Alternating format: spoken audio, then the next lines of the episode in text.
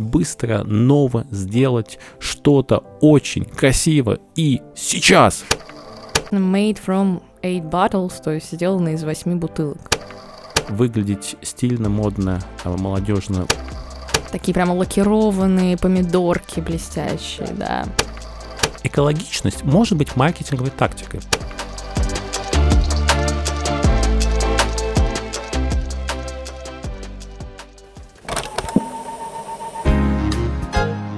Привет! Вы слушаете подкаст «Ворона желает знать». Вместе с учеными из Высшей школы экономики мы говорим о современных явлениях, пытаемся разобраться в том, что такое осознанное потребление, чем вызван сериальный бум и почему мы живем в эпоху постправды. А еще почему подкаст — это идеальный способ получить простые ответы на волнующие нас вопросы.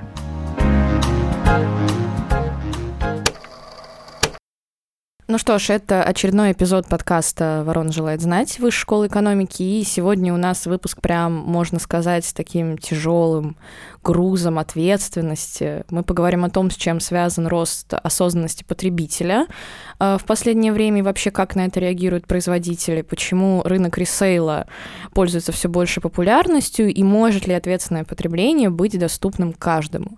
А, меня зовут Анастасия, я редактор социальных медиа Вышки, и сегодня у меня в гостях Александр Валерьевич Лебедев, академический руководитель магистратуры менеджмент в ритейле Высшей школы бизнеса, Высшей школы экономики. Здравствуйте, Александр Валерьевич. Здравствуйте, Анастасия. Смотрите, начать нам придется с цифр и немножко вспомнить математику. Привожу данные Greenpeace. Согласно их исследованиям, на производство одной футболки уходит 2700 литров воды.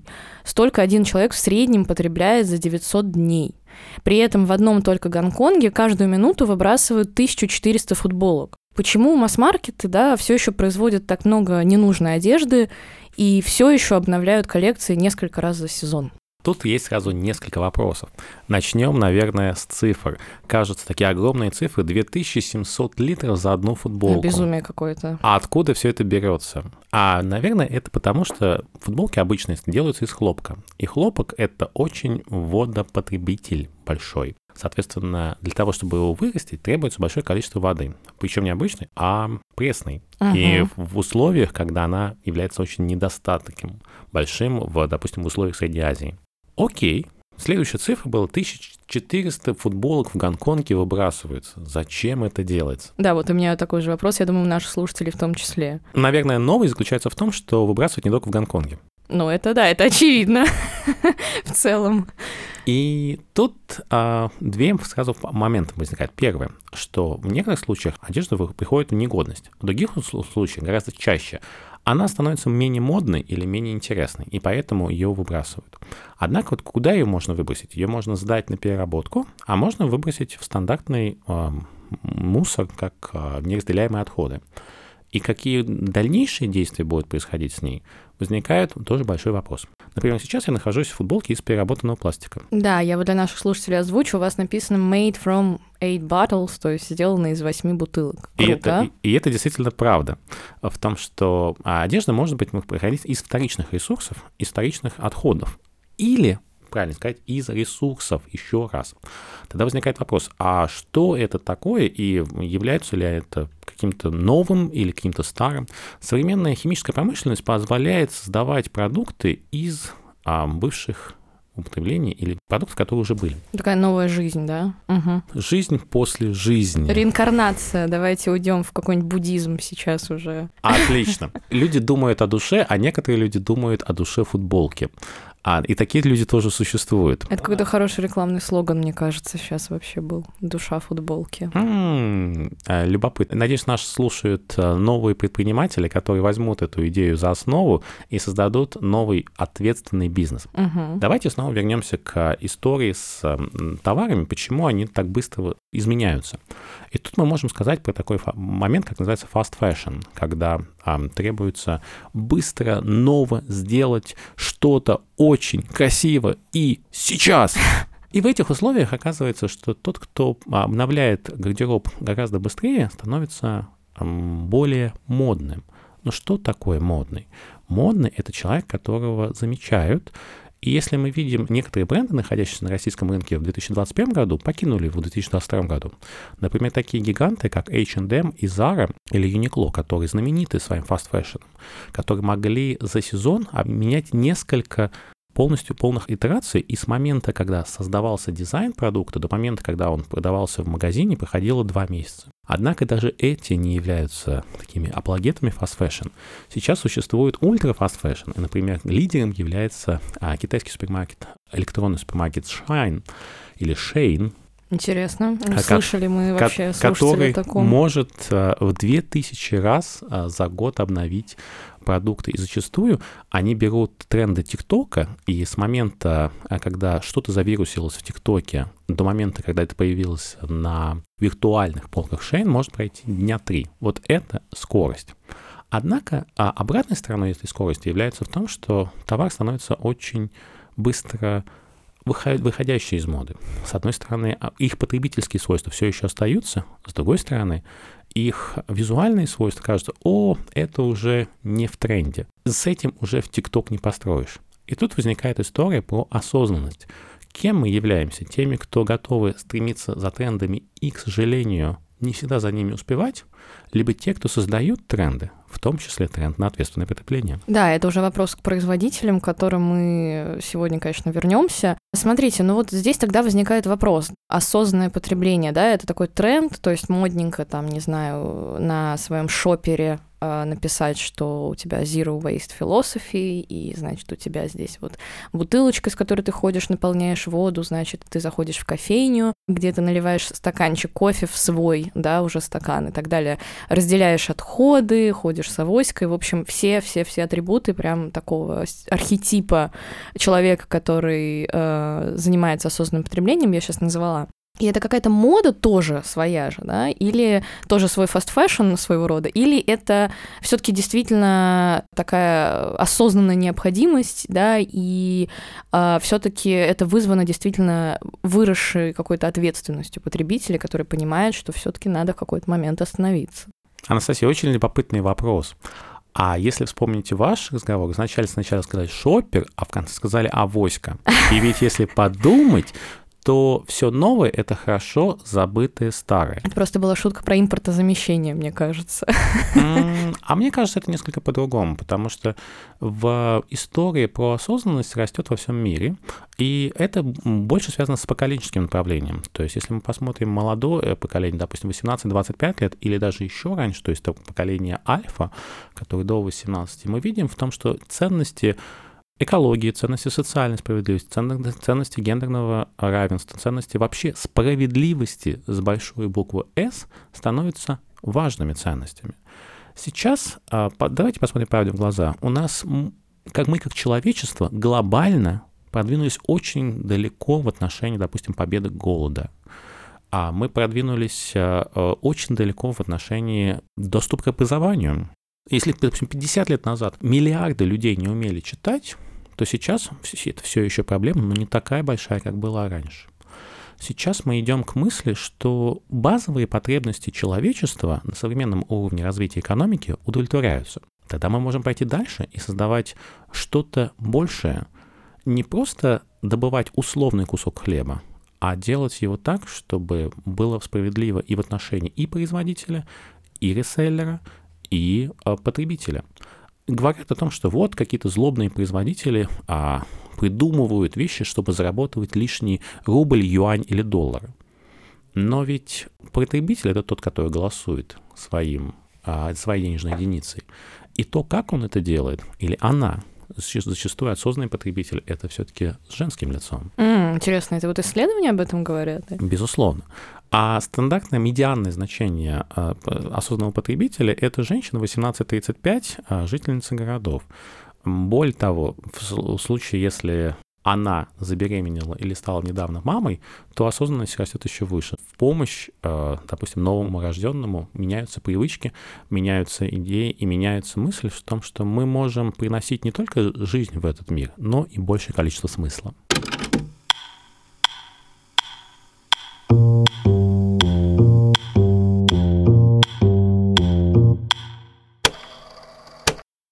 Хорошо, а как тогда, вот мы сказали про девушек, про медианный какой-то показатель, что очень интересно, с чем это вообще может быть связано. Если говорить про да, распределение по странам и континентам, вот конкретно про Россию, как дела обстоят с осознанным потреблением у нас и вообще на чем россияне предпочитают экономить сегодня? А я бы сказал от большого к малому. То есть в глобальном смысле, в глобальном мире Некоторые считают, что осознанное потребление – это что-то для богатых. Это что-то там а где-то как на присыщенном условном Западе. На самом деле нет.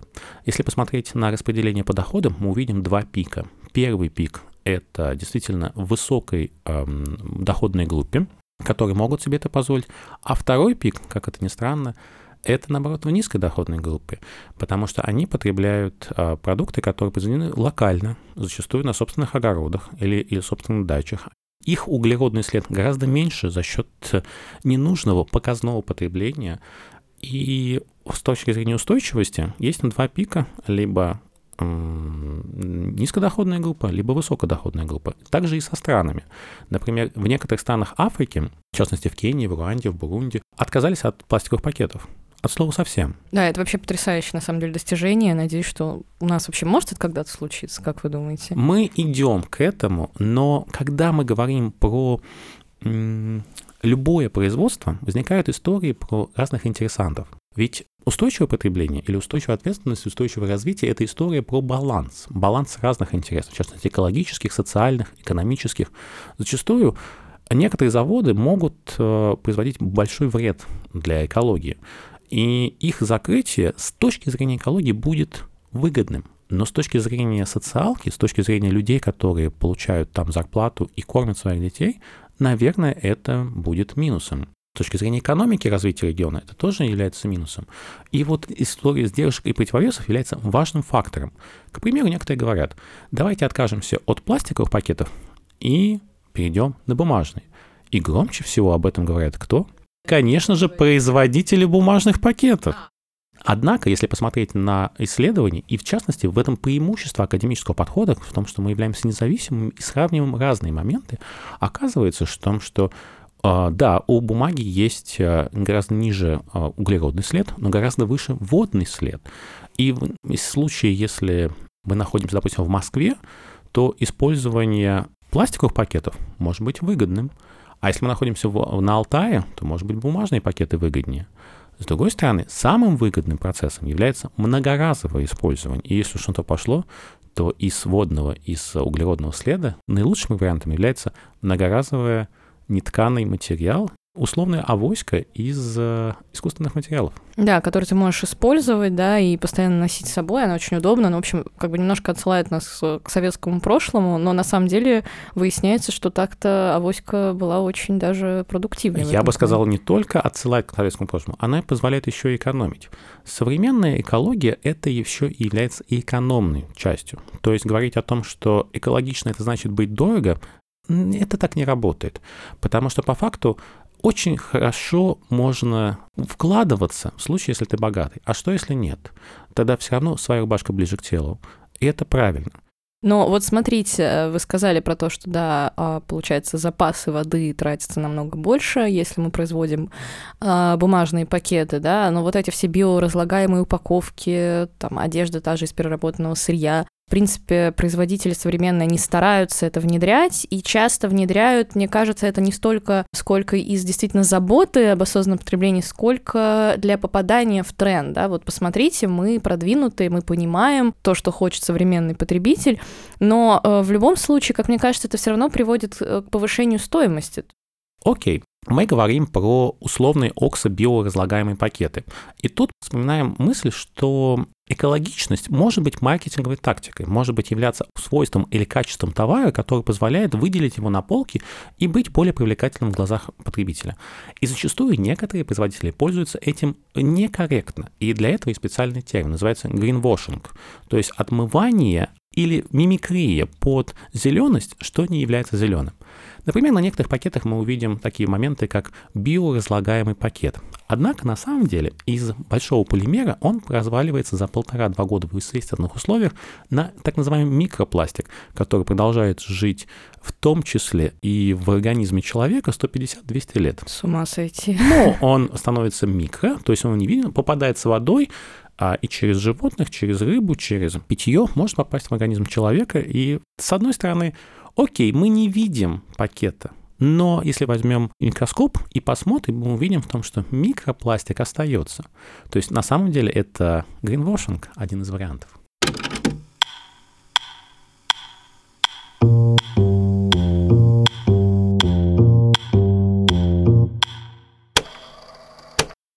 Большой спрос сейчас на секонд-хенды, да, причем смотря как их назвать, можно сказать секонд-хенды, очень часто это такое что-то э, унизительное, да, а можно сказать э, ресейл, и сразу качество как будто бы повышается, тоже такая маркетинговая стратегия.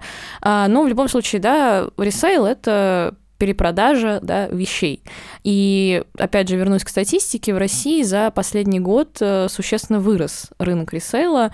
А, привожу аналитику Data Insight, которая показывает, что рынок C2C продаж, то есть да, потребитель потребителю, а, в интернете достиг в 2021 году 1 триллиона 320 миллиардов рублей. А рост рынка составил 25% за год, а количество онлайн-покупок за это время увеличилось на 31% и достигло 514 миллионов. Э, вообще, как вы думаете, с чем связан такой рост? А для начала давайте вспомним, что такое C2C, customer to customer. То есть возникает история, при которой а потребитель или владелец может дать свою продукцию кому-то другому. Оказывается, что мы живем в уникальную эпоху, эпоху цифровых инноваций, когда возникает мысль, что посредник в виде ритейлера или в виде производителя не особо-то требуется. Зачастую каждый может стать таким ритейлером. И развитие платформ, в частности, допустим, таких как Авито, Юла, из рук в руки, позволяют делать это достаточно быстро и просто, и с условной долей безопасности. И тут возвращаюсь к предыдущему вопросу относительно того, что как это назвать? Second hand, resale, может быть, назвать это sharing economy. Да, может это быть, очень красиво. Можно назвать это своп вечеринки. Да, кстати, тоже есть такое. То есть, когда люди приходят и обмениваются товарами. Мне кажется, что это вопрос эффективности и повышения эффективности общей экономики. Сейчас мы переходим от парадигмы владеть к парадигме доступа. То есть, если раньше в условиях, когда а, был дефицит, требовалось получить какой-то ресурс и обладать им обязательно, быть привязанным к вещи. Но ведь мы живем не ради вещей, мы живем для того, чтобы чувствовать, для того, чтобы ощущать. И зачастую иногда эти чувства лучше, когда они принесут радость кому-то другому. То есть можно рассматривать это мысль в том, что окей, а, у меня не хватает денег на новую модную вещь, но нужно ли мне это? Ради чего я делаю это? Может быть, я это делаю для того, чтобы выглядеть стильно, модно, а, молодежно в глазах кого-то, кто мне очень нравится. Да, моей референтной группы какой-нибудь. Боже мой, какое интересное слово. Ну, я стараюсь вписываться в какую-то научную повестку. И у вас это прекрасно получается. Спасибо, спасибо. Ну, смотрите, кстати, вот к разговору о осознанности, о том, как задумывается, например, современное поколение о своем будущем, а, вы уже начали говорить про там, поколение альфа, да, но я, например, даже причисляю себя к миллениалу, получается. А, ну и в целом и миллениалы, и поколение Z, они стараются больше погружаться, как э, говорит статистика, в осознанность. И вот, э, например, опять же, вернусь к конкретным данным. А, вообще эксперты отмечают, что опыт покупки одежды в секонд-хендах имеют почти 25% граждан России. И чаще всего это как раз э, миллениалы, да, тире зумеры, те, кто родился с 84 по 2000 годы. Вот я, например, тоже, как и вы сегодня, можно сказать, подготовилась неосознанно, да, я а, наполовину, скажем так, стою из одежды, которую купила в ресейлах, можете как угодно называть, там, секонд-хендах и так далее. И тут опять же вопрос, как вот вы думаете, молодое поколение, оно все таки действительно прям переживает э, за, не знаю, экологию, за то, что происходит вокруг, или все-таки это экономия денег? Экология не обязательно должна быть в противофазе с экономикой. Не надо абсолютно думать о том, что либо-либо. А мне кажется, современный а, потребитель говорит и-и. И вот эта история, когда мы создаем новые продукты, новые идеи, которые позволяют создавать и хорошо и для меня, и для окружающих. Быть в гармонии.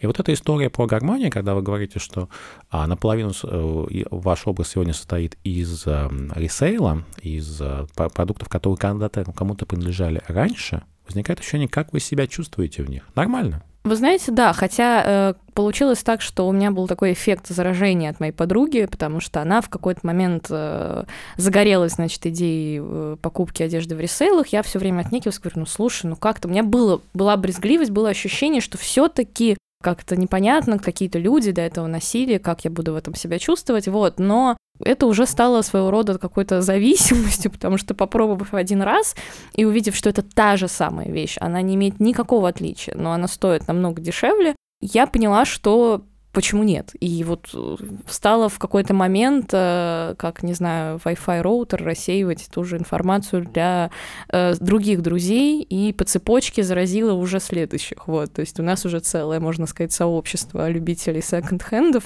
образовалось. И я сейчас прекрасно себя чувствую. Вообще. И обратите внимание, что, что это не только на сторону покупки, но еще и на сторону продажи. Тем более сейчас с помощью э, платформ э, продавать и покупать достаточно можно просто, и зачастую даже не видя друг друга, а пользуясь услугами медиаторов. И на этом фоне оказывается, что, что попользоваться вещью и потом передать ее кому-то другому не с точки зрения «О, я сейчас на ком-нибудь наварюсь», а с точки зрения того, что подарю кому-нибудь удовольствие или радость от обладания вещи, которая сейчас мне уже не нравится, оказывается и экономически, и экологически выгодной стратегией.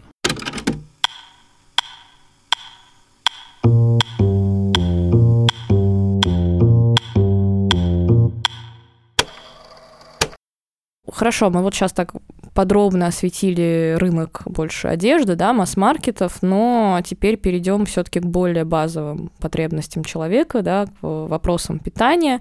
И надо сказать, что проблема переизбытка, она касается не только одежды, но и вообще-то еды. Опять я все-таки, чтобы не быть голословной, перевожу ваше внимание на статистику. Каждый год около трети всего производимого продовольствия, что составляет примерно 1 миллиард 300 миллионов тонн, а, стоимостью около 1 триллиона долларов, в конечном счете оказывается в мусорных контейнерах потребителей магазинов или портится из-за плохо организованного сбора урожая и транспортировки. Опять же, вопрос зачем нам так много еды? Еды много не бывает. Если вспомнить четырех садников апокалипсиса, чума, голод, война, смерть, казалось бы, голод — это то, что преследовало на протяжении всей истории наше человечество. А сейчас мы живем в счастливое время. Да, это правда. В счастливое время, в котором, да, кажется сейчас, что очень много турбулентности, очень много психологической неустойчивости, очень много страха. Но если посмотреть на глобальную перспективу, на большой зум, оказывается, что, что мы живем в неплохое время, в которых у нас, в частности, есть излишки еды. Однако они дистрибутированы очень неравномерно. Если посмотреть на богатые и на бедные страны, и потери еды в этом моменте, то оказывается, что, том, что в бедных странах большое количество урожая гниет прямо на полях, потому что не успевает, не успевает быть собранным, либо во время переработки, и либо же доставки. То есть э, на складах, на транспорте. Если же мы говорим про богатые страны, оказывается в том, что на этом этапе многие процессы автоматизированы и потерь не так много. Однако на последнем этапе, на этапе потребителя, на этапе супермаркета происходит как раз потеря еды, потому что потребители в богатых странах покупают зачастую больше, чем требуется, и либо забывают об этом. Да, потом... кто из нас не находил какую-нибудь просроченную сметану у себя в холодильнике? И вот тут мы, мы приходим к мысли, о что такое просроченность. Российский потребитель имеет привилегированное положение. Э, продукты, которые мы видим в супермаркетах, они безопасны. Если подумать, никто же не задумывается о том, что, придя в магазин, может ли он купить условную сметану, отравит ли она его? Вряд ли. Все-таки я доверяю обычно тому, Отлично. что. Не, не во всех странах такое возможно. Mm-hmm. То есть думать о том, что везде такие привилегированные условия нет. На самом деле российский ритейл является высокотехнологичной инфраструктурой, которая дает фору многим и многим отраслям. Более того, если подумать, то российская торговля прошла гигантский путь между советским дефицитом, когда был один вид товара, и он выкладывался по всем полкам, до момента, когда сейчас мы приходим в магазин и видим изобилие различных вариантов. Но это изобилие является отчасти и минусом, потому что некоторые а, люди покупают и потом забывают. Однако быть осознанным равно быть в том числе и экономичным. Зачастую многие магазины могут давать скидки на товары, которые имеют подходящий срок годности. Значит ли это в том, что в момент, когда срок годности закончился, товар автоматически стал... Смертоносным, да. Я бы так не сказал. То есть, если подумать, то э, срок годности – это минимальный срок, в который производитель гарантирует свежесть продукта. Зачастую они перестраховываются настолько, что и после истечения срока годности, в течение некоторого времени, да, на свой страх и риск, но можно потреблять эти продукты. С другой стороны, покупать чаще, но с э, товары с истекающим сроком годности, это, а, и экономить экономически, финансово, но это еще и спасать продукты от э, выброса. Да, от, кстати говоря. От выброса. И кажется, что здесь история э, выгодная с обоих сторон. Другой момент. Это, допустим, если посмотреть овощи. Люди любят красивую э, форму моркови. Такие и... прямо лакированные помидорки блестящие. Замечательно. Да. Но если подумать, то вот эти лакированные помидорки, которые отбирают а, потребители, оставляя не очень красивый, не очень формальный, допустим, может быть, какой-нибудь огурец кривой или же, или же морковь, которой не повезло в этой жизни. Но давайте подумаем. Овощи страшные, я бы сказал, уродливые, но витамины-то настоящие. Да, и не поспоришь. Более того, зачастую вот эти уродливые овощи а говорят о том, что на них было меньше пестицидов, меньше гербицидов и меньше того, что сделало их такими привлекательными. С другой стороны, производители э, и ритейлеры, зная о том, что такие страшненьких не хотят брать, они зачастую на них дают большую скидку, например, на тех самых рынках. И покупая настоящие овощи с настоящими витаминами, но за меньшие деньги, опять же, мы возвращаемся к мысли, что можно быть осознанным и экономичным. Мне даже стало как-то обидно за уродливых овощей. Прям сейчас э, нас э, какое-нибудь сообщество агрономов обвинит в неэтичности, что мы, значит, э, нетолерантны к а мы, кажется, особенным овощам. Мы, кажется, спасаем особенные овощи и Подумайте, вы видите в каком-нибудь винегрете, какой формы были эти овощи? Нет, все. А пользу видите? Польза, Или... польза прекрасная просто. А, а когда она еще и для экономики, и для финансов, и для личного кошелька, мне кажется, это то, что нужно. Да, мне кажется, мы сейчас прям наших слушателей заставили обратить внимание на, назовем это, особенные, не такие, как все. Огурчики, помидорчики и прочее. Согласен.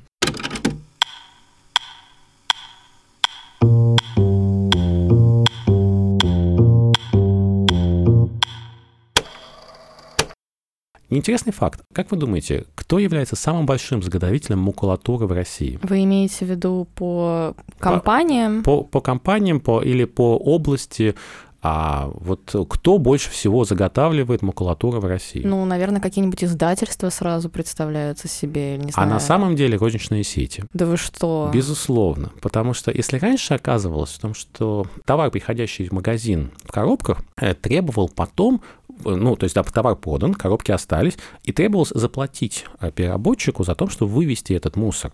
Пришла хорошая, гениальная идея. А давайте-ка мы складировать эти коробки, собирать, паковать и продавать эти вторичный ресурс mm. как а, дополнительный продукт. И оказалось, например, розничная сеть «Магнит» заработала 2 миллиарда рублей на том, что на продаже этих вторичных ресурсов. То есть, когда мы отходы превращаем в доходы. Вот это и есть настоящая sharing economy. Слушайте, ну это на самом деле какое-то гениальное изобретение, если честно. Я в первый раз об этом слышу. Я думаю, что наши слушатели тоже немножечко будут удивлены этому факту. Хорошо, а вот э, как тогда обстоят дела в, знаете, когда книжка «Почему одни страны богатые, другие бедные» э, в бедных странах? Какие механизмы там могут использоваться да, для того, чтобы избавляться от мусора? Зачастую, а когда мы говорим про бедные страны, мы говорим про разные страны и разные стратегии. В некоторых моментах законодательно закрепляется полный отказ от загрязнителей. В частности, вспомним, например, Бангладеш. Это э, страна не с невысоким доходом, безусловно, но она смогла отказаться от, от пакетов. Почему? Возникло движение за отказ от пакетов. Каким образом? Если мы вспомним, где находится Бангладеш, то это э, область, где существуют муссоны. Муссоны — это крайне сильные ливни. И когда эти ливни возникают, пакеты, находящиеся на улице, попадают в ливневую канализацию и засоряют ее. В результате оказывается в том, что мы получаем наводнение. И когда от этого наводнения, к сожалению, погибают люди, это становится большим массовым движением, что нам надо необходимо с этим что-то сделать. Можем ли мы собирать, закажем последний, чтобы собрать пакеты? Нет, не можем. Угу. Поэтому, возможно, мы должны отказаться от этого. И вот через такие, может быть, сильные показательные кейсы история про то, что создавать мир, в котором живет и человек, и природа в гармонии, это движение к будущему. Ну и я рад к тому, что я причастен этому движению. Да, и мне кажется, это такая прекрасная, знаете, завершающая нота, как движение к будущему и попытки все-таки применять практики осознанности в жизни, ну и вообще задумываться о механизмах, да, то есть вот как вы обозначили, что пакет, да, это причина там засорения, попадает в ливневый дождь и дальше, дальше, дальше по цепочке приводит к наводнению, а это в свою очередь приводит к э, смертям, и кажется, что на самом деле э, один пакет, да, может э, натворить очень много дел, поэтому об этом тоже стоит задумываться, мне кажется, да, что это вопрос не просто экологии, да, и заботы о природе, это вообще вопрос глобальный.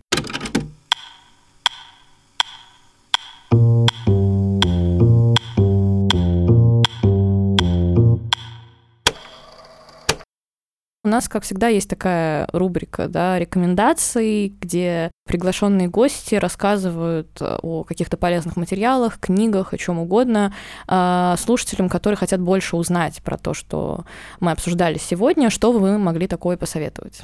И здесь я э, возьму в свои союзники Организацию Объединенных Наций, которая в 2015 году объявила цели устойчивого развития до 2030 года. В частности, были обозначены 17 целей устойчивого развития и больше 150 задач.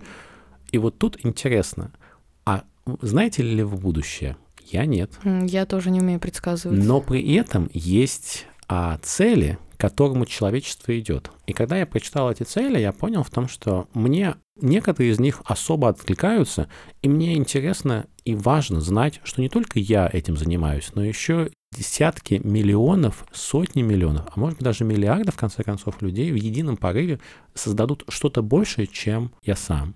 И вот тут история про осознанное потребление — это не про то, что быть хорошим ради моды — это про то, что чувствовать себя отлично, потому что знаешь, чем занимаешься и куда идешь. И для того, чтобы это знать, я рекомендую обращаться к целям устойчивого развития ООН. Красиво очень прям вообще вдохновляющий на самом деле. Спасибо вам большое. У нас сегодня в гостях был Александр Валерьевич Лебедев, академический руководитель магистратуры менеджмент в ритейле Высшей школы бизнеса, Высшей школы экономики. Спасибо вам большое. Ну и, как всегда, вы можете слушать наш подкаст на всех доступных платформах ВКонтакте, Apple, Google и Яндекс. И оставляйте комментарии, делитесь впечатлениями. Нам очень важна обратная связь от слушателей. И ждите новых выпусков. До встречи. Всего хорошего.